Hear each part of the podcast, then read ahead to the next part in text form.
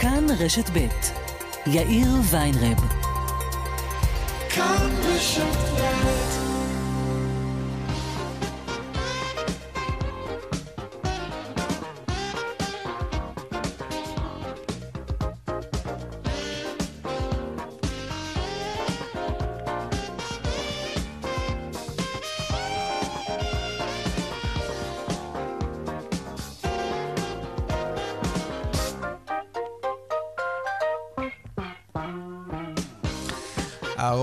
וארבע דקות ועוד שלושים שניות בדיוק. כאן צבע הכסף ברשת ב', יום ראשון, שלום רב לכם, שבוע טוב. כמה חברות בארץ החליטו לעשות ניסוי, פיילוט, ארבעה ימי עבודה במשרד ועוד יום עבודה אחד מהבית.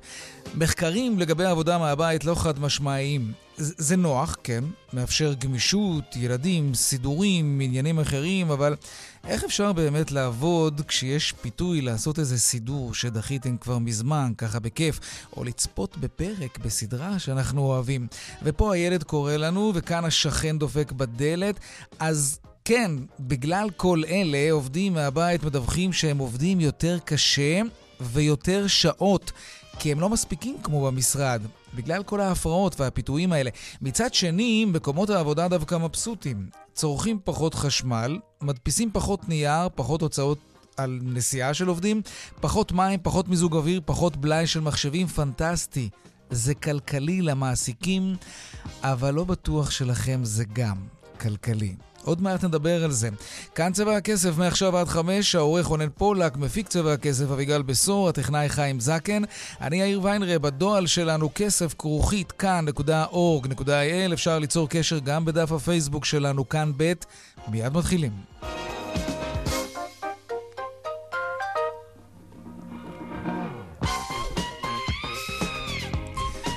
פותחים בחותרות צבע הכסף ליום ראשון. בחודשים אוגוסט עד אוקטובר ירד מספר הדירות החדשות שנמכרו בישראל ב-8% לכמעט 7,600 דירות, כך עולה מנתונים שמפרסמת היום הלשכה המרכזית לסטטיסטיקה. אבל יחד עם זאת, אם מנקים את העונתיות, מדובר בתקופה שכללה את הקיץ והחגים, אז מסתמנת בתקופה הזו דווקא עלייה של 3% ו-6 עשיריות במכירת דירות חדשות, לעומת התקופה שקדמה לה. ראש הממשלה נתניהו אומר הבוקר כי ממשלתו ושר האוצר כחלון רשמו הישג אדיר כאשר הצליחו לעצור את העלייה התלולה מאוד במחירי הדיור. קמפיין בחירות. נתניהו דיבר בפתח ישיבת הממשלה השבועית. אני רוצה שתסתכלו מה כאן קרה. וזה הישג אדיר אה, לממשלה שלנו, לך, לצוות שעבד איתך. התיישרות, עלייה באמת תלולה מאוד של מחירי הדיור, ולפני כשנתיים, שלוש שנים, שלוש שנים, שלוש שנים התיישרות, שגם אם התקשורת מנסה, היא לא תוכל להתעלם מזה. מהומה הבוקר בכינוס של משרד הכלכלה שנערך בצפון, תעשיינים ובעלי מפעלים פוצצו את הכינוס ולא אפשרו למנכ"ל רשות ההשקעות נחום איסקו איצקוביץ' לדבר. המפגינים טענו שהוא מתנכל למפעלים וחונק את התעשייה. הנה, כך זה נשמע היום.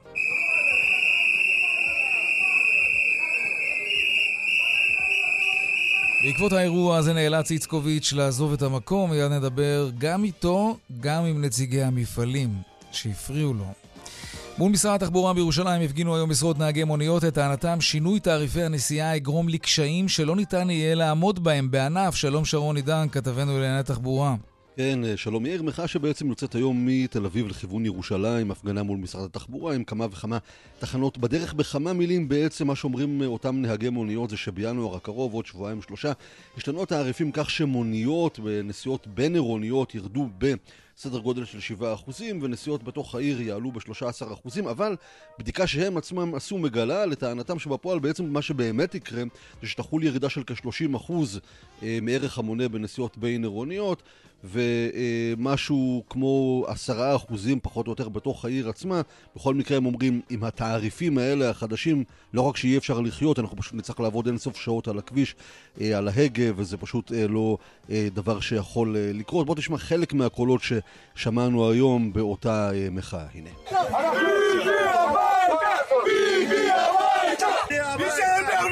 מי ישלם לי? מי לי? כן, בענף נהגי המוניות עושים גם נהגים רבים מבוגרים יחסית, ולטענת אה, אותם מפגינים אין להם לאן ללכת. צריך לזכור שארגון נהגי המוניות בישראל בינתיים לא מצטרף למחאה, אלא רק אותם נהגים רבים עצמאיים שטוענים שהם בדרך אה, לבג"ץ, הם אפילו החלו לערוך מגבית בנושא הזה. אין ספק שהשבועיים הקרובים יהיו חמים מאוד גם בתחום הזה של המוניות, ענף שכל הזמן יודע מהמורות, נראה שאולי כן. הפעם האמורה אחת יעיר יותר מדי. שרון עידן, כתבנו לענייני תחבורה, תודה רבה על הדיווח הזה. סלקום הודיע כי היא תתחיל לשתף פעולה עם אמזון בישראל. סלקום תשלב בממיר הטלוויזיה שלה, סלקום TV, כן? את אמזון פריים וידאו, שכולל מגוון סדרות וסרטים. שלום כתבתנו שירה הדס נקר. כן, שלום. אז בוא נסביר קודם כל, ההסכם הזה יאפשר לצופי סלקום TV שהם כבר לקוחות אמזון פריים וידאו, את האפשרות לצפות בסרטים ובסדרות, כולל תוכן מקורי של אמזון, דרך הממיר, בעצם דרך הפלטפורמה של סלקום TV עצמה, הם יאפשרו את זה ממש אה, בלחיצת אה, כפתור בשלב. כמו שחברות אחרות מאפשרות את אותו דבר עם נטפליקס, נוער. נכון, זו בעצם פעם ראשונה שזה מבין הבודדים שמאפשרים את הצפייה הזאת באמזון אה, פריים, עוד אפשרות לצופה הישראלי שיקבל את התכנים האלה, כנראה, ככל הנראה גם עם אה, תרגום, יש להם כמה תכנים מאוד פופולריים בעולם, לנו, הקהל הישראלי שמגיעים אליו סוף סוף הדברים האלה, זו בהחלט בשורה. נחכה ונראה איך כל השוק הזה יתארגן מחדש בחודשים הקרובים. שירה הדס נקר, תודה רבה. והיסטוריה, עד כמה שזה נשמע מוזר, באום בטין שבנגב, לראשונה קו אוטובוס ייתן שירותים לתושבי המקום ויאסוף אותם משבע תחנות ביישוב. עד היום לא היה דבר כזה שם. כך סיפרה סלמה אל-אטרש, ראש המועצה האזורית אל-קסום, הנה. זה יום היסטורי לכפר אום בטין, אה, שהתחבורה הציבורית סוף סוף אה, נכנסת אה, לכפר. אום בטין הוא כפר במצב סוציו-אקונומי אחד, שרוב התושבים היו מגיעים ממרחקים של 6 ו-7 קילומטר לכביש 60, כביש הראשי. על מנת להגיע לבאר שבע. באר שבע היא מרכז החיים של תושבי הכפר. אני מקווה שאנחנו גם בשאר הכפרים נצליח להכניס בשנת 2020 את התחבורה הציבורית.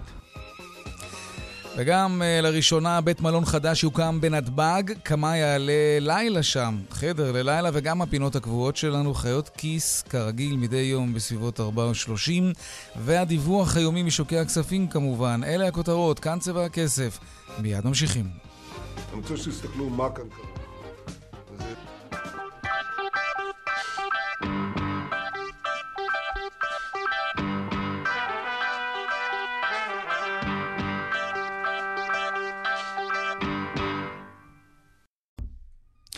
טוב, זוכרים שמדי פעם יש מי שמחשב אה, כמה משכורות צריך כדי לרכוש דירה בישראל? המספרים תמיד מבהילים כאלה, אבל למרבה הפלא, יש שיפור מסוים בעניין הזה. שלום ליאל קייזר, כתבתנו לענייני כלכלה. שלום יאיר, בוא, בוא קודם כל רק נבהיר נקודה אחת, המספרים האלה עדיין מפחידים. כן, כן. זה כן, לא, כן. זה לא הפך להיות איזשהו אה, משהו, אתה יודע, כן. נשיא או לא משהו נס חנוכה או משהו כזה. אה, כן, אבל לכן לפי נתונים שמציגים היום אה, משרדי האוצר והבינוי והשיכון בישיבת הממשלה, חל שיפור מסוים ביכולת של אה, משקי בית בישראל אה, לרכוש דירה.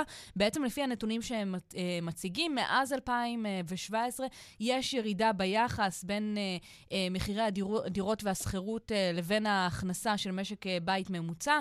אם ב-2016 משק בית ישראלי ממוצע היה צריך לעבוד שבע שנים ותשע עשיריות השנה, זאת אומרת כמעט שמונה שנים בשביל לרכוש דירה, כלומר לחסוך משכורות של כמעט שמונה שנות עבודה.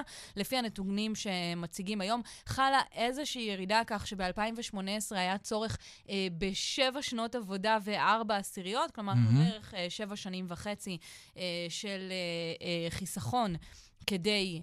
אה, כדי אה, לרכוש דירה, אז זה שיפור מסוים, בטח בוודאי כשאנחנו רגילים לאורך השנים לראות אך ורק אה, אה, עליות בכל המדדים שנוגעים אה, למחירי הדירות. כשמסתכלים על המדד הזה אה, ביחס לזוכה מחיר למשתכן, אז רואים שמי שרכש אה, דירה אה, מוזלת באמצעות התוכנית הזאת, צריך היה אה, כמעט אה, שש שנים ושליש כדי לרכוש דירה, שזה באמת... אה, פער משמעותי לעומת, לעומת רכישה בשוק החופשי, אבל זה משהו שאנחנו יודעים אותו, זאת אומרת, זו תוכנית שכן במקרה הטוב, באזורי, באזורי הביקוש המשמעותיים ביותר, באמת טומנת בחובה הנחה של מאות אלפי שקלים. מעבר לזה, נאמר, היום 15 בחודש, מה שאומר שבעוד כשעתיים יתפרסם מדד מחירי הדירות, ואז באמת נדע. מה, מה קרה למחירים uh, בחודשים האחרונים, נאמר, אחרי uh, איזושהי תקופה של כמעט שנתיים של סוג של קיפאון ואפילו קצת ירידות, אנחנו כן, כן רואים uh, עלייה uh, זוחלת. אם בחודש שעבר פורסמו הנתונים של התקופה שבין אוגוסט לספטמבר וראינו עלייה של שתי עשיריות האחוז, אז יהיה מעניין לראות uh, מה קרה החודש. מעבר לזה, הלמ"ס מפרסמת את הנתונים על uh, מכירת הדירות החדשות. אנחנו כבר תקופה מאוד מאוד ארוכה uh, מדברים על שוק uh, קפוא, וגם שאלנו לפני מערכת הבחירות הראשונה, מה יקרה אה, למחירי הדירות סביב הסיפור הזה של בחירות, ואז שאלנו את אותה שאלה. לפני מערכת הבחירות השנייה ולאחריה. כן. אז גם היום אנחנו בעצם נמצאים באותו מצב של חוסר ודאות, כשהממשלה אה, בשבוע שעבר האריכה את תוכנית מחיר למשתכן מצד אחד, אבל מצד שני הקצתה לה תקציב מאוד קטן, ככה שזו הערכה שהיא הערכה בסימן שאלה. אז לפי הנתונים שהלמ"ס אה, מפרסמת, בשלושת החודשים שבין אה, אוגוסט לאוקטובר נמכרו כ-7,500 אה, דירות חדשות בישראל. כשמסתכלים על הנתונים ברמה השטחית, זו ירידה של 8% לעומת הרבעון. ברבעון הקודם, אבל אחרי שמנקים את ההשפעות העונתיות, שזה בעצם אה, החגים וכל מיני התרחשויות מהסוג הזה, רואים עלייה צנועה של כשלושה אחוזים וחצי, השוק עדיין עם הרבה יותר סימני שאלה מסימני קריאה. ליאל קרייזר, כתבתנו לענייני כלכלה, תודה רבה על הדיווח הזה. תודה. העניין הבא שלנו, ארה"ב וסין הגיעו להסכם סחר חדש בסוף השבוע, כל אחת טוענת שהיא ניצחה, וזה אומר שאו ששתיהן ניצחו או ששתיהן הפסידו. אותנו מעניין לדעת איך זה ישפיע, אם בכלל, על הכלכלה שלנו, הכלכלה הישראלית. שלום אה, דני קטריבס, ראש אגף סחר, חוץ וקשרים בינלאומיים בהתאחדות התעשיינים, שלום לך. שלום, שלום. בוא נתחיל בהסכם. אם, אם הסינים מבטיחים עכשיו לטראמפ, לאמריקנים, להילחם יותר במה שנקרא קניין רוחני, בזיופים, האמריקנים יכולים לישון בשקט עכשיו? טוב, קודם כל ההסכם עדיין לא נחתם. אנחנו מדברים על כך שהם הגיעו להבנות, שכנראה ההסכם ייחתם רק בתחילת ינואר, אבל אין ספק שאני לא הייתי תולה הרבה תקוות בהבטחות הסיניות, שהן לא פעם ראשונה שהסינים מבטיחים הרבה מאוד דברים ולא קיימו אותם. אה, אבל אני, כמו שאמרת בהתחלה, בפתיח, אין ספק שהיום אה, זה משרת את טראמפ לומר שהוא השיג משהו. אל תשכחו שיש לו בחירות ב-2020. שנת בחירות, כן. כן, לסינים אין בחירות, כך שמבחינתם אין להם את אותו לוח זמנים שיש mm-hmm. לטראמפ. אבל אני חושב שבאמת שני הצדדים יציגו את ההסכם כבעצם הפוגה. ב, ב, אבל למה טראמפ היה צריך את ההפוגה הזאת? במה מלחמת הסחר פגעה באזרח האמריקני שיכול היה לבוא חשבון עם טראמפ אחר כך בקלפי? תראה, כל הנושא למשל של, ה, של הייצוא החקלאי מארצות הברית לסין, שבשנתיים האחרונות ירד בצורה מאוד דרסטית, ובאמת באותו הסכם ש... קיבלנו עליו אינפורמציה, יש התחייבות של הסינים אה, לחדש רכישות של מוצרים חקלאיים מהחקלאים האמריקאים. והחקלאים האמריקאים מהווים את אחד מהבייס של, של טראמפ. נוסף לכך, הצרכנים האמריקאים ערב החגים אה, היו אמורים לשלם יותר על אה, כל מיני גאדג'טים סינים, טלפונים, מחשבים, כן. משחקים וכולי, נכון. והעובדה שהאמריקאים... יוקר המחיה עלה, כן, ברור. נכון, העובדה תגיד, שהאמריקאים אבל... לא יטילו מכסים, זה ודאי יעזור לצרכן האמריקאי שישלם פחות על כל הצעצועים שהוא יקנה בעתיד הקרוב. אני רוצה רגע לחזור איתך שנייה לקניין הרוחני, לעניין של תעשיית הזיופים בסין. Uh, עד כמה הזיופים האלה פגעו בכלכלה האמריקנית? כי זה באמת אחד הדגלים שטראמפ הרים גבוה גבוה ואמר, אנחנו לא מוכנים יותר למציאות הזאת שבה מחקים כל דבר שזז, מחקים כל דבר אמריקני שזז בסין. עד כמה זה באמת מהותי? זה, זה נושא מורכב, מכיוון שהיום אין ספק שבשנים האחרונות דווקא הסינים כן התקדמו מאוד בכל הנושא הזה של חקיקה כדי לשמר על קניין רוחני. דרך אגב, לא כדי כל כך להגן על האמריקאים, אלא מכיוון שיותר חברות, חברות סיניות מעוניינות להגן על הקניין הרוחני שלהן. כלומר, okay. היום אוקיי. יש לו אינטרס סיני כן. בעצם שלא יעתיקו גם אותם בחוץ לארץ. עכשיו, נכון שהבעיה של אכיפה היא מאוד בעייתית בסין, אה, אבל כן נעשו צעדים חיוביים בנושא הזה על ידי הסינים, אבל אה, הם עדיין רחוקים מאוד מהנורמות המקובלות במערב. אוקיי, okay, טוב, בוא נדבר קצת על הכלכלה הישראלית בתוך כל הסבך הזה. איך היא תושפע מהעניין הזה? תראה, כל דבר שמייצב קצת את, ה, את, ה, את הכלכלה העולמית, דהיינו, אין ספק שההפוגה הזאת היא תעשה רק טוב אה, ברמה של יצירת קצת יותר ודאות mm-hmm. לגבי הסחר העולמי, אה, קצת אולי יכניס קצת יותר ביטחון למשקיעים, אה, שהם יכולים אולי לחדש השקעות, ובכלל מדינת ישראל, שהיא מדינה שמאוד תלויה בסחר בינלאומי, אז כל דבר שבעצם פוגע ב, או יוצר תזזית בסחר בינלאומי הוא לא טוב לישראל. אנחנו mm-hmm. מייבאים המון, מייצאים המון, מאוד תלויים כמשק קטן נכון. בכללי הסחר העולמי. אנחנו מתפרנסים מייצוא, כן, נכון, ולכן כל, ולכן כל מה שעשה טראמפ אה, כדי בעצם לערער את כללי המשחק של הסחר הבינלאומי, הוא לא היה טוב mm. עבורנו. אוקיי. ולכן להחזיר קצת, הייתי אומר, קצת יותר אה, שקט יציבות וודאות, כן, זה טוב תמיד לכולם. תגיד, אבל לסיום אני רוצה לשאול אותך, אה, מה לגבי הלחצים האמריקנים על ישראל לא לעשות יותר מדי עסקים עם הסינים? גם כאן אני חושב שהבנות או הפוגה במאבק האמריקאי-סיני, אנחנו שבעצם uh, תקועים באמצע, mm-hmm. וצריכים עוד להיזהר, לא להרגיש את האמריקאים. אנחנו תקועים באמצע, רק נאמר, כדי להסביר, שהסינים מאוד מעוניינים בטכנולוגיות ישראליות, נכון. אבל האמריקנים נכון. תמיד מעקמים קצת את הפרצוף ואומרים, אתם עושים איתם יותר מדי עסקים כשאנחנו בעצם בעיצומה של מלחמת סחר איתם. בדיוק. אז נכון, והאמריקאים מנסים ליצור איזושהי חזית אחידה מול הסינים, כדי בעצם לעצור את ה... הייתי אומר, את, את, את, ה, את המעצמה ההולכת וגדלה, ואנחנו איכשהו שברנו את השורה, כי אנחנו פתאום מאפשרים לסינים פה mm-hmm. לבנות נמלים, okay. אה, אוקיי. להשקיע פה וכולי, זה נראה לא טוב כלפי האמריקאים. כן, טוב, אז אולי עכשיו שכל... הם אה, ילחצו פחות, כן. נכון, אני חושב שזה בהחלט חיובי לנו בנושא הזה גם. דני קטריבס, ראש אגף סחר חוץ וקשרים בינלאומיים בהתאחדות התעשיינים, תודה רבה. תודה לכם. טוב, מהומה הייתה הבוקר אה, בכינוס של משרד הכלכלה בצפון, עשרות מפגינים אה, חמושים במשרוקיות ושרקו שם ופוצצו את האירוע הזה בקיצור. הם לא אפשרו למנכ"ל רשות ההשקעות בתעשייה, נחום איצקוביץ', לדבר ואפילו גרמו לו אה, לעזוב את המקום. שלום יוסי חימי מבעלי המפעלים טרופיקל וגליל קימיקלים, שלום לך. שלום, ערב טוב. שמע, אני לא מנסה לחנך אותך או משהו כזה, אבל זה לא היה מנומס. בן אדם בא לדבר, וככה, לא נותנים לו? תשמע, אסור לתת לאדם להפיץ שקרים, כמו תמיד.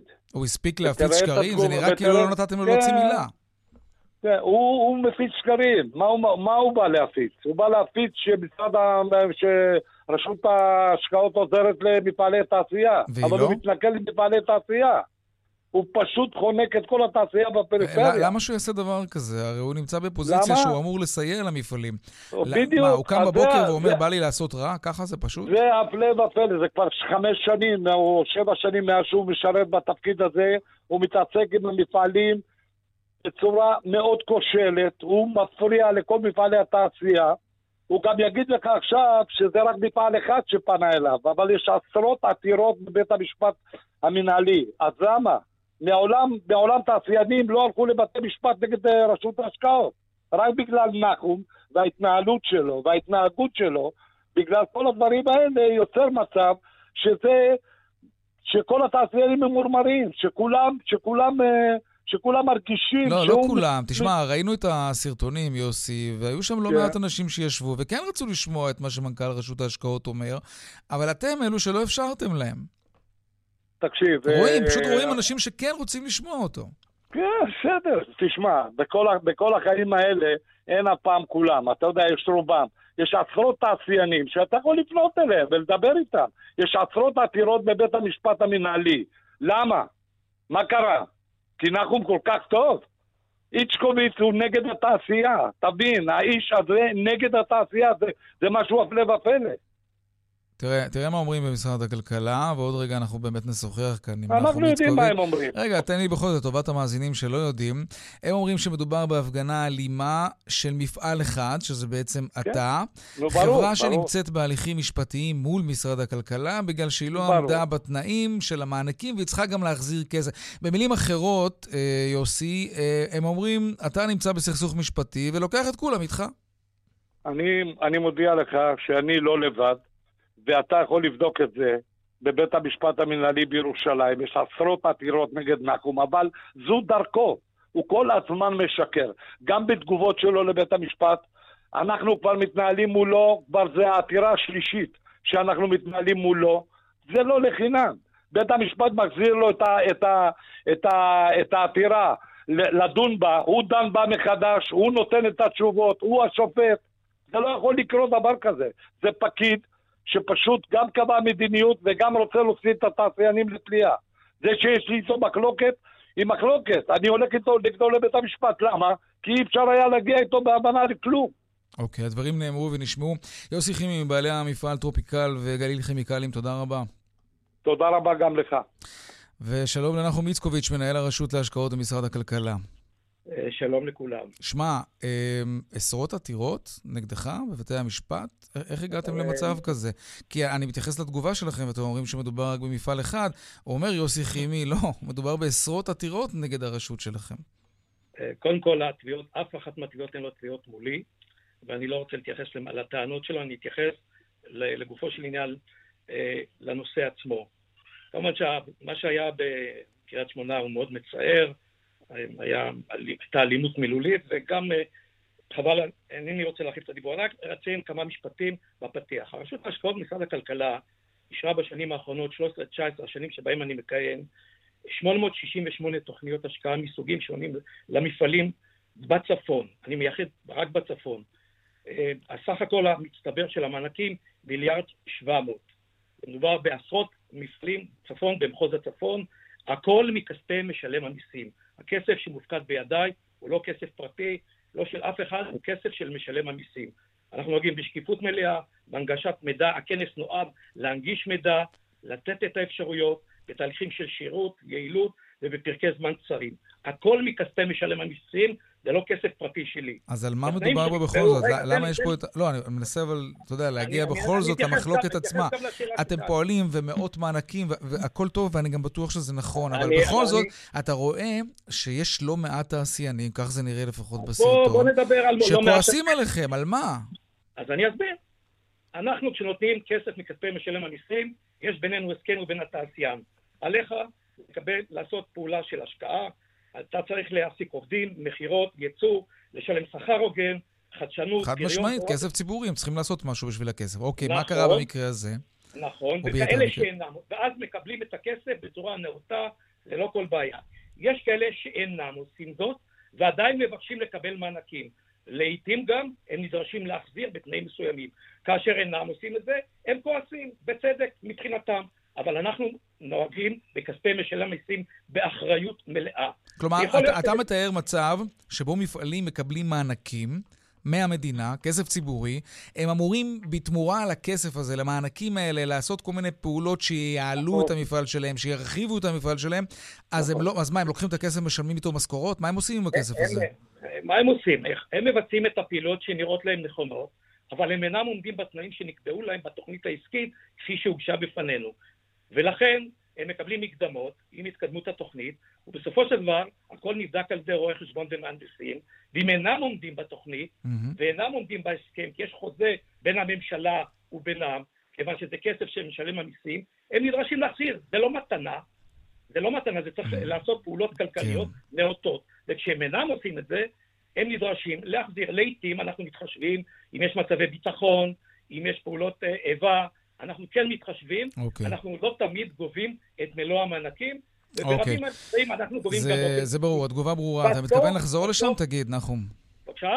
אתה מתכוון, אתה מוכן לחזור לשם? לאיפה, לקריית שמונה? כן. תראה, אני, אני מצר על כך שלא הספקנו להבהיר לתעשייה בקריית שמונה על מסלול ייצור מתקדם, זה מסלול שצריך לשפר את כושר הייצור והתחרות של אנשים. אני פגשתי את ראש העיר, הוא הביע צער רב, הרבה תעשיינים התקשרו אליי, ככל שאני אתבקש, אני אגיע, אני אסביר, אנחנו ננגיש את הדברים, אנחנו רוצים שהתעשייה בצפון ובקריית שמונה תתפתח. יופי. והכל מכספי משלם המיסים. אוקיי. בצורה נאותה. נחום איצקוביץ', מנהל הרשות להשקעות במשרד הכלכלה, תודה רבה לך, ערב טוב. ערב טוב. באיילון צפון העמוס ממחלף חולון וקיבוץ גלויות עד גלילות, דרומה יש עומס ממחלף רוקח עד לגוארדיה, בדרך החוף צפון העמוס מיקום לכיוון מחלף נתניה.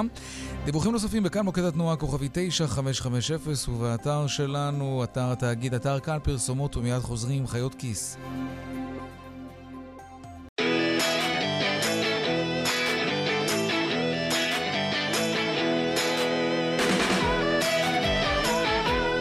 32 דקות אחרי השעה 4, חיות כיס עכשיו, אתם שואלים, וחיות כיס עונות, ואפשר לשאול בטוויטר, אשטג חיות כיס ללא רווח, וגם בדואל שלנו, כסף כרוכית כאן.org.il. היום שאלה של אלעד, ואלעד שואל כך, למה עדיין יש פנקס חיסונים צהוב? איך זה שזה לא השתנה מאז שהיינו ילדים? שלום דנה פרנק, חיית הכיס שלנו. שלום, שלום, זה באמת מאוד מבלבל. השטרות התחלפו כמה פעמים, Mm. אנחנו כבר לא משלמים אה, בטלפון. גם החיסונים השתנו כמה וכמה פעמים. טלפון ציבורי, אתה זוכר מה כן. זה בכלל? גם. המעמד של Mm, חיסונים מאוד. השתנה. כן. כן. רק זה נשאר צהוב. והכרטיס הצהוב המוזר הזה. אה, זה באמת מאוד מוזר, זה גם מאוד יכול לגרום לבלבול. יש לי מכרה, אה, לא משנה באיזה תחום מקצוע, שהצליחה לאבד בבגרותה את פנקס החיסונים שלה, ולכן קיבלה פעמיים חיסון לצהבת. אגב, Mm-hmm. מניסיון של אותה אה, חברה, אם זה קורה, אין דבר. בכל מקרה, אין דבר? אין אוקיי. דבר. נשמתי. בכל מקרה, הנה תגובת משרד הבריאות. פנקס החיסונים משמש כרשומה ידנית, בו מתועד כל חיסון שהילד מקבל בטיפת חלב או בבית הספר. הרישום בפנקס אינו בנוסף לרישום במערכת, במערכת הממוחשבת.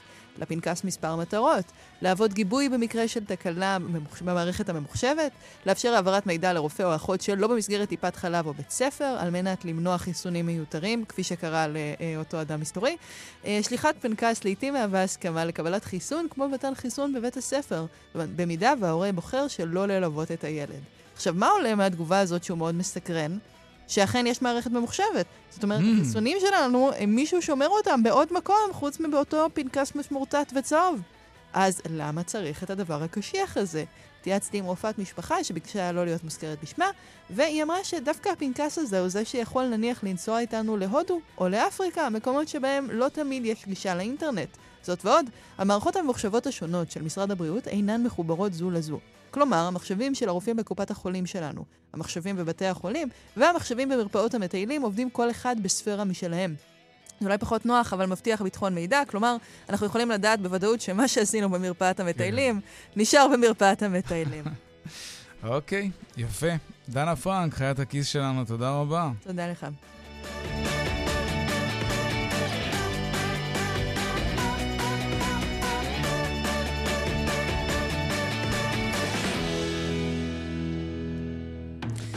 טוב, פיילוט בחברת גרופון, אה, לא, כבר לא קוראים להם גרופון, קוראים להם גרו. אה, עובדי החברה יעברו לארבעה ימי עבודה במשרד ויום אחד עבודה מהבית. שלום, טומי שיינפלד, מנכ"ל גרו, שלום לך.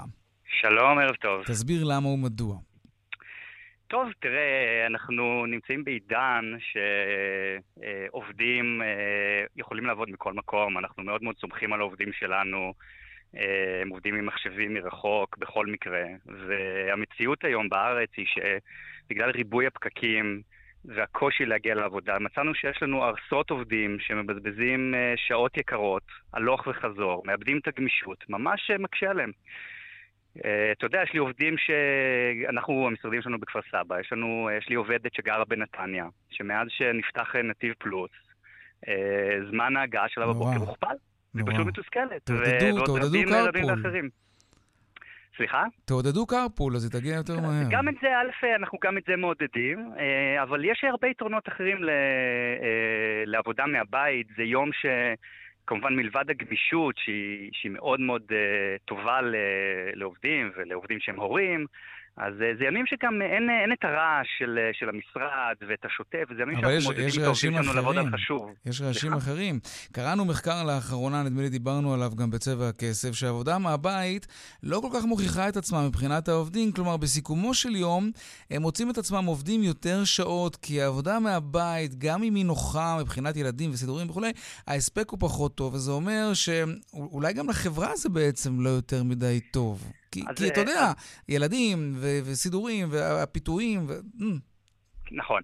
אז אה, א', אה, א', מדובר בפיילוט, ואנחנו כמובן, אנחנו נמצאים בו כבר מספר שבועות, התוצאות מאוד מאוד טובות. אנחנו רואים כרגע עלייה בתפוקה של עשרות אחוזים הגבוהים. כי אנחנו מנהלים את זה בצורה מאוד מדידה, ואנחנו מוודאים... כל העובדים ש- יהיו חייבים, או שזה רק חלק מהעובדים? לא, א', אף אחד לא חייב. אה, מי שרוצה אוקיי. להגיע למשרד, יכול גם להגיע למשרד, המשרד פתוח באותו יום. אה, אבל זה יום שאנחנו מעודדים את העובדים גם לעבוד אחרת, לעבוד על, הפרו... על הדברים החשובים ולא על הדברים הדחופים. וזה הדברים שבדרך כלל אתה צריך קצת יותר אולי אה, שקט או זמן מחשבה ופחות לעבוד על השוטף. חשבתם, וכמובן... חשבתם כמה כסף זה יחסוך לחברה בעלויות התפעול? כי למשל קראנו השבוע על, נדמה לי, מייקרוסופט יפן, שעברו לארבעה ימי עבודה, ובדיווח הזה, בכתבה, כתוב שהתפוקה, בניגוד למה שדיברנו עליו קודם, אה, עלתה דווקא ב-40 אחוזים, שזה מצוין, אבל הוצאות החשמל ירדו ברבע, ואפילו היה כתוב שם בכתבה שנדמה לי מספר הדפים שהחברה הדפיסה צנח באופן משמעותי מאוד. זה, א', זה יכול להיות אה, איזשהו בונוס, זה לא, זה לא המטרה שלנו. המטרה שלנו היא באמת לשים את העובדים במרכז, ובתור אתה יודע, אנחנו בכל זאת, בכל זאת אה, מובילי שוק, אה, אתר האי-קומרס הגדול בישראל. חשוב לנו מאוד שהעובדים שלנו ייהנו מההצלחה שלנו, ירגישו חופש, ירגישו שהם עצמאיים, ולא יעמדו בפקקים כל בוקר. Mm-hmm. ומשם התחלנו את זה. זה, יפה. זה המטרה העיקרית. נשמח לדווח אה, עוד כמה, עוד כמה שבועות על, על תוצאות סופיות. נשמח לקבל עדכון, בטח, ניצור קשר. גם אתם יכולים. טומי שיינפלד, מנכ"ל גרו, תודה רבה, בהצלחה בניסוי. תודה רבה. ביי ביי, להתראות. ושלום לנילי גולדפיין, משנה למנכ"ל קבוצת נירם גיטן, שלום לך. שלום, ערב טוב. תכלס, ביכולות הטכנולוגיות של היום, תאורטית, אין בעיה לנהל חברה של אלף איש אפילו, בתפזורת כזאת שכל אחד נמצא בבית שלו, נכון? למעט עובדים שמייצרים משהו, על מכונות כמובן, מפעלים וכולי. טכנולוגית זה אפשרי. נכון. מה היתרונות, מה החסרונות בכל זאת? אני הקשבתי למנכ"ל שדיבר לפניי, ואני מאוד כן. מאוד אהבתי את מה שהוא אמר, כי הוא התייחס לכל מה שהיה צריך להתייחס. אוקיי. דבר ראשון, כל העובדים הצעירים שנכנסים היום למקומות העבודה מאוד מעריכים את החופש שלהם ואת היכולת שלהם להיות גם הורים וגם להתנדב בקהילה וגם לעשות עוד כמה דברים חוץ מאשר לעבוד. העבודה היא כבר לא חזות הכל, רוצים להיות גם בני אדם. אה, סטיה נדלה, המנכ"ל של מייקרוסופט, אמר to bring humanity back to business and technology. Mm. אז רוצים לעשות דברים אחרים, אז מקום עבודה שמאפשר את הגמישות הזאת, הוא כבר קופץ ברמת האטרקטיביות שלו. כן, זה משפט יפה, אגב, ש... דווקא ב- בתקופה שהרובוטיקה הולכת ותופסת למקום של כבוד בשוק העבודה. לכן הוא גם אמר כן. את זה, אתה יודע, זה תזה אנטי-תזה. נכון. אם כל העולם הולך לבינה מלאכותית ולרובוטים, אל לנו לשכוח את פתרון כן, האדם. נכון. Uh, בסוף זה אמור להיות אינטגרטיבי. Mm-hmm. Uh, ודבר נוסף מאוד חשוב, uh, זה באמת הנושא הזה של בזבוז זמן בפקקים, ו... מי שקורא קצת עיתונות מבין שזה הולך להיות רק יותר גרוע. אף אחד לא אומר שזה הולך להיות יותר טוב. כנראה. זה להפוך שעה עבודה לשעת עבודה, שלשעת עבודה זה נכון גם למעסיק וגם לעובד. אבל את יודעת, יש את האינטראקציה האנושית, אם כבר דיברנו במונחים אנושיים, האינטראקציה החברתית זה גם משהו חשוב במקומות עבודה, ואולי גם, את יודעת, אה, האינטראקציה הזאת הופכת מקום עבודה למקום שטוב להיות בו, נעים להיות בו. והסביבה גם גורמת לך אולי להיות פריוני יותר. אם אנחנו יוצאים מנקודת העבודה שהעבודה זה לא כל החיים שלנו, אז יש לנו עוד מקומות שאנחנו יכולים להיות באינטראקציה עם אנשים. אני באינטראקציה עם הילדים שלי, אני באינטראקציה עם אה, אימהות אחרות בדרך כלל חוג בבית הספר, אני מתנדבת במד"א, אני באינטראקציה, וגם אני לא חושבת שמישהו אומר רק אל תבואו לעבודה. אה, כל המקומות שדיברו על לעזור לעובדים ולבוא לכמותם, דיברו על גמישות. Mm-hmm. לפעמים אני בעבודה, לפעמים אני לא בעבודה. לפעמים אני צריכה את השקט שלי כדי להתרכז ולהוציא את הרעיון הבא, ולפעמים אני צריכה אינטראקציה.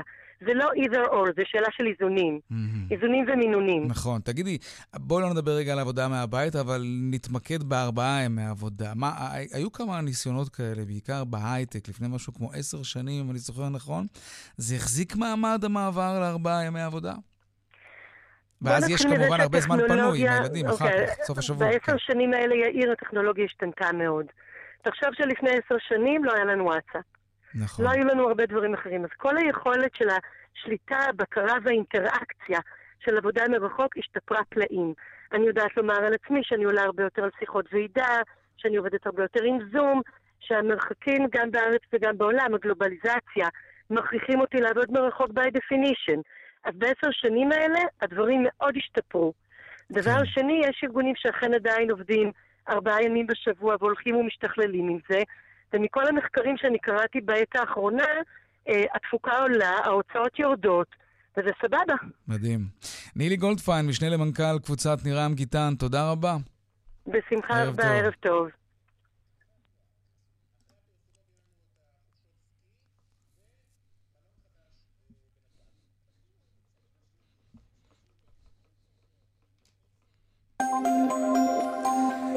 בדרך שש צפונה יש עומס ממחלף קסם עד מחלף חורשים, ובדרך ירושלים, תל אביב, עמוס ממחלף גנות עד קיבוץ גלויות. דיווחים נוספים בכאן מוקד התנועה כוכבי 9550, ובאתר שלנו, אתר כאן, מיד אחרי הפרסומות, נדבר על חופשות סקי.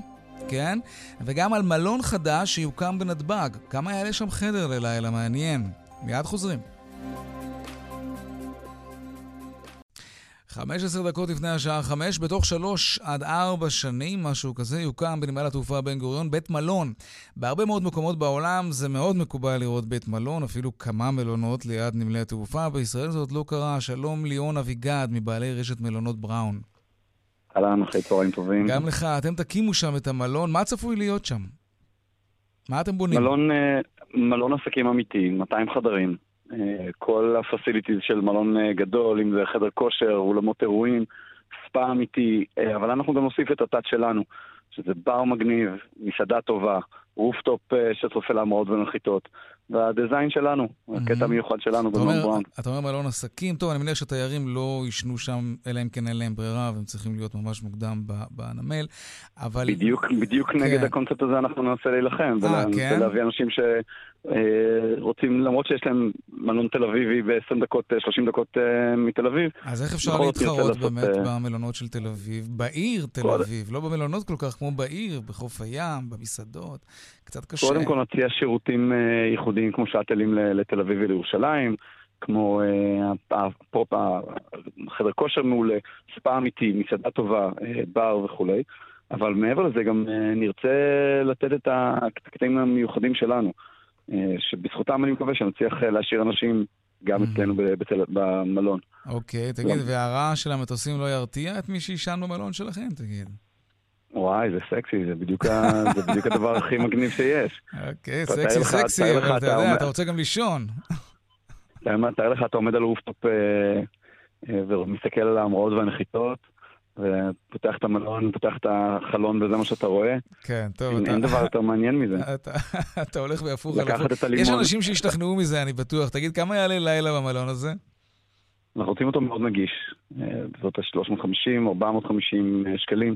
אנחנו רוצים לרדת מה-500, לא לעלות על ה-500 שקלים. אה, כן? אתם מחויבים אגב למחיר כזה שנגזר לא. מאיזושהי נוסחה, לא? לא? Okay. לא, לא, אבל מאוד, מאוד נכון בינינו להיות מלון נגיש, שנותן את כל הערכים שלנו, אבל במחיר ש... אה, אנשים לא יצטרכו לחשוב פעמיים אם, הם, אה, אם זה ישראלים שצריכים לטוס אה, ולהיות לילה לפני זה במלון, אצלנו במלון, או אנשים שצריכים לטוס מאוד מוקדם בבוקר. אנחנו רואים בזה, נרצה לא להיות רק פתרון, אלא גם להיות מלון שממש מעוניינים לישון בו כי יש בו קטע. אוקיי, okay, לא, זאת לא הפעם הראשונה שמנסים להניע פרויקט כזה של הקמת מלון בשטח נתב"ג. למה זה נכשל עד עכשיו, ומה מבטיח שזה יצליח הפעם? בשני המכרזים הקודמים אה, שלא היו מוצלחים, אה, לא הייתה השתתפות של אה, רשות שדות התעופה. התנאים שופרו, ומבחינתנו, מבחינתנו זה עכשיו עסקה נהדרת. אני חייב להגיד תודה לקבוצת אמ"ן ולבן פסטרנק האלופים, שהיו מאוד מהירים ועשו את זה ככה בצורה... עשו את זה איתנו בצורה הכי יפה ומשתלבת שיש. אוקיי, תגיד, במלונות מהסוג הזה בעולם זה מצליח? הקונספט הזה? תראה את מלון citizenM בסחיפול באמסטרדם. מלון נהדר, שאנשים ממש רוצים אה, לישון בו ולא לישון באמסטרדם המגניבה והכיפית. רוצים לישון בו כי הוא נותן לא רק פתרון שינה, אלא גם uh, קטע ואווירה ואופי ומשהו אמיתי. Mm-hmm. ולא סתם פתרון ללילה. ולכזה פתרון נרצה להגיע. אוקיי, כמה יעלה הפרויקט הזה? סליחה? כמה יעלה הפרויקט הזה? מה סך ההשקעה שלכם? לא מעט. כן. הוא יעלה לא מעט. אה, כרגע התוכנית מדברת על אה, עשרות רבות של מיליוני שקלים, אבל כמובן שההשתתפות אה, רשות שדות התעופה משתתפת. אנחנו מקווים שגם נעמוד בסטנדרטים ובתקנים של המדינה, כך שמשרד התיירות יוכל לסייע קצת, והמשך ההשקעה יתחלק בינינו לבין השותפים שלנו. כן. טוב, שיהיה בהצלחה, שלוש עד ארבע שנים בנמל התעופה בן גוריון. נקווה שלפני, הם לא סקסי כן. בעיר. בין 350 ל-400 דולר ללילה. שקלים, שקלים. שקלים, שקלים, סליחה. איפה כן, דולר, אמן, אנחנו לא שם. לחדר יחיד או לחדר זוגי, אגב? לחדר זוגי. לחדר זוגי. טוב, זה נשמע טוב. כן. טוב, שם. ליאון אביגד מבעלי רשת מלונות בראון, תודה רבה. נעקוב אחרי הפרויקט. הזה. תחזיקו אצבעות. ביי ביי, להתראות. טוב, אה, אם כבר התקרבנו לנתב"ג, בואו נדבר קצת על סקי. אה, אני בחיים לא עשיתי סקי, אבל מכיר כמה שמשוגעים לעניין הזה. שלום יותם עידן, מייסד ומנכ"ל WeSki. שלום. שלום, יאיר, מה נשמע? בסדר גמור. ספר לנו על החברה שלכם, מה אתם עושים ב WeSki? לא שותים, אני מקווה, כשאתם עושים אנחנו סקי. גם שותים שחוגגים, אבל אה, וויסקי זה אנחנו סקי. כן. בעצם סטארט-אפ חדש, אנחנו קיימים שלוש שנים אה, בתחום, אנחנו בעצם יצרנו מערכת שמחברת את כל הטיסות, מלונות, אה, העברות, סקי פסים, ציוד, בעצם כל מה שלקוח צריך בשביל חופשת סקי. באתר אחד, ופשוט אה, מאפשרים להזמין ולתכנן את הכל בצורה מאוד פשוטה וקלה. תחת קורת גג אחת? כלומר, זה אמור להכניס סוכן שיודע לחבר את כל הקצוות? בדיוק. אז אנחנו מצד אחד מאפשרים את השירות הזה אה, למי שרוצה לקנות לבד, והוא יכול להרכיב לעצמו את החבילה בהתאם למחיר שלו, להעדפות שלו. זה חוסך מצד כסף? שני, מי שצריך את העזרה של סוכן, אז יש לנו גם את המומחים שלנו שיודעים Mm. לבנות חבילות עבור... עבורך למשל, שלא עשית סקי אף פעם. נכון. לא, אני כנראה גם לא אעשה. לא יודע, אין לי משיכה לעניין הזה. תגיד, זה סיפור יקר, חופשת סקי? אז זה סיפור שפעם היה יקר, והיום, אה, אחרי כל המהפכה של שמיים פתוחים שהייתה פה, וכל הדירות אה, שעלו מ-Airbnb לשוק בעצם, כן. הצלחנו להוריד את המחירים משמעותית. אנחנו מטיסים היום לצרפת חבילות שמתחילות לשבוע ב-600 יורו, אוקיי? שכוללות טיסות, העברות. 600 אה, יורו תסקיר- לידם, כמובן. לאדם אני מדבר. כן. אוקיי. מן הסתם שהמחירים גם יכולים לעלות אה, יותר כשאתה מטפס למלונות יותר יקרים או שלם אה, יוקרתיים. מתי העונה הכי טובה לעשות סקי? אז העונה התחילה קודם כל, באתרים הגדולים כבר יש אה, שתי מטר שלג בצרפת, ובאמת התחילה כמו שצריך עם אחלה של, אה, אחלה של יריות שלג.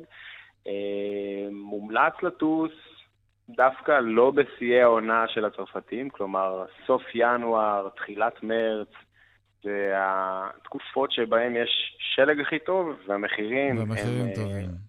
תגיד, בטח, לא כן. בטח צריך לעשות uh, ביטוח או פוליסה מיוחדת, כי אנשים, אתה יודע, חוזרים שם עם איברים שבורים לא מעט, אני מניח, לא? יש, יש אחוז אה, לגמרי שנפצע, זה קורה. אה, אנחנו ממליצים לכולם לעשות ביטוח. יש ביטוח מיוחד שזה ביטוח לסקי, צריך להוסיף אותו בעצם. אה, זה יקר? מכסה את הכל. הביטוח לא, הזה?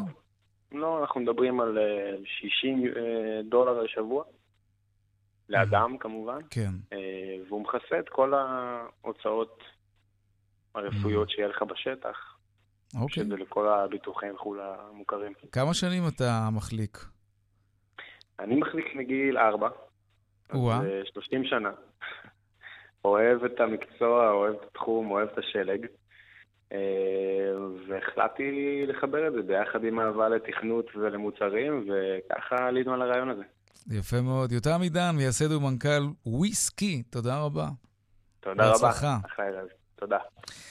עכשיו לעדכון היומי משוקי הכספים. 102 bid for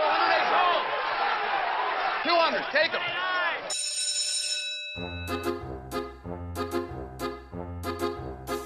שלום רונן מנחם, כלכלן ראשי מזרחי טפחות. שלום יאיר. איך נפתח שבוע המסחר? טוב, אז אפרופו נתב"ג, אז השוק אה, לא המריא ולא נחת היום. סך הכל השבוע נפתח עם ירידות קלות, אה, מדד תל אביב 125, ירד היום 12 מאיות האחוז. בלטו בירידות מניות הביומד, התקשורת והטכנולוגיה, ומולן נעלו חברות התשתיות האנרגיה, הפיננסים והביטוח. בין המניות שבלטו בזן עם עלייה של 3.4 עשיריות, החברה הודיעה היום על הסכם עם שותפות מאגר לוויתן להזרמת תוצר לוואי של הפסקת הגז הטבעי למתקניה, כמו כן עלתה אנרג'י על 3% ושתי עשיריות. בשוק האג"ח היום מגמה מעורבת, מדד טלפון שקלי עלה 9 מאיות האחוז, מולו מדד טלפון צמוד החסיר 2 מאיות האחוז, שבשוק מצפים כעת למדד המחירים לצרכן לחודש נובמבר, שצופים שירד בין 0.2 ל-0.3 אחוזים. אה, לסיום, ביום שישי כרגיל, שער הדולר 3 שקלים 47 אגורות ו-6 עשיריות. רונן מנחם, כלכלן ראשי מזרחי טפחות, תודה רבה. ערב טוב, שבוע טוב.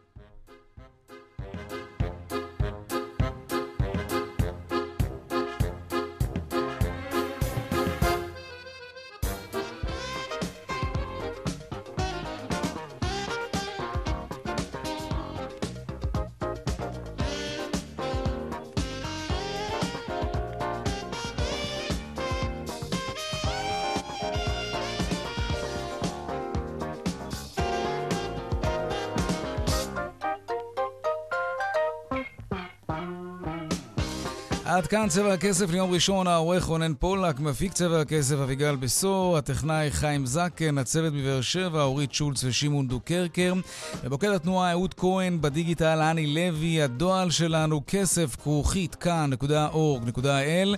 אני יאיר ויינרב, מיד אחרינו, כאן הערב עם רן בנימיני ויגאל גואטה, ערב טוב ושקט שיהיה לנו, שבוע טוב, שלום שלום.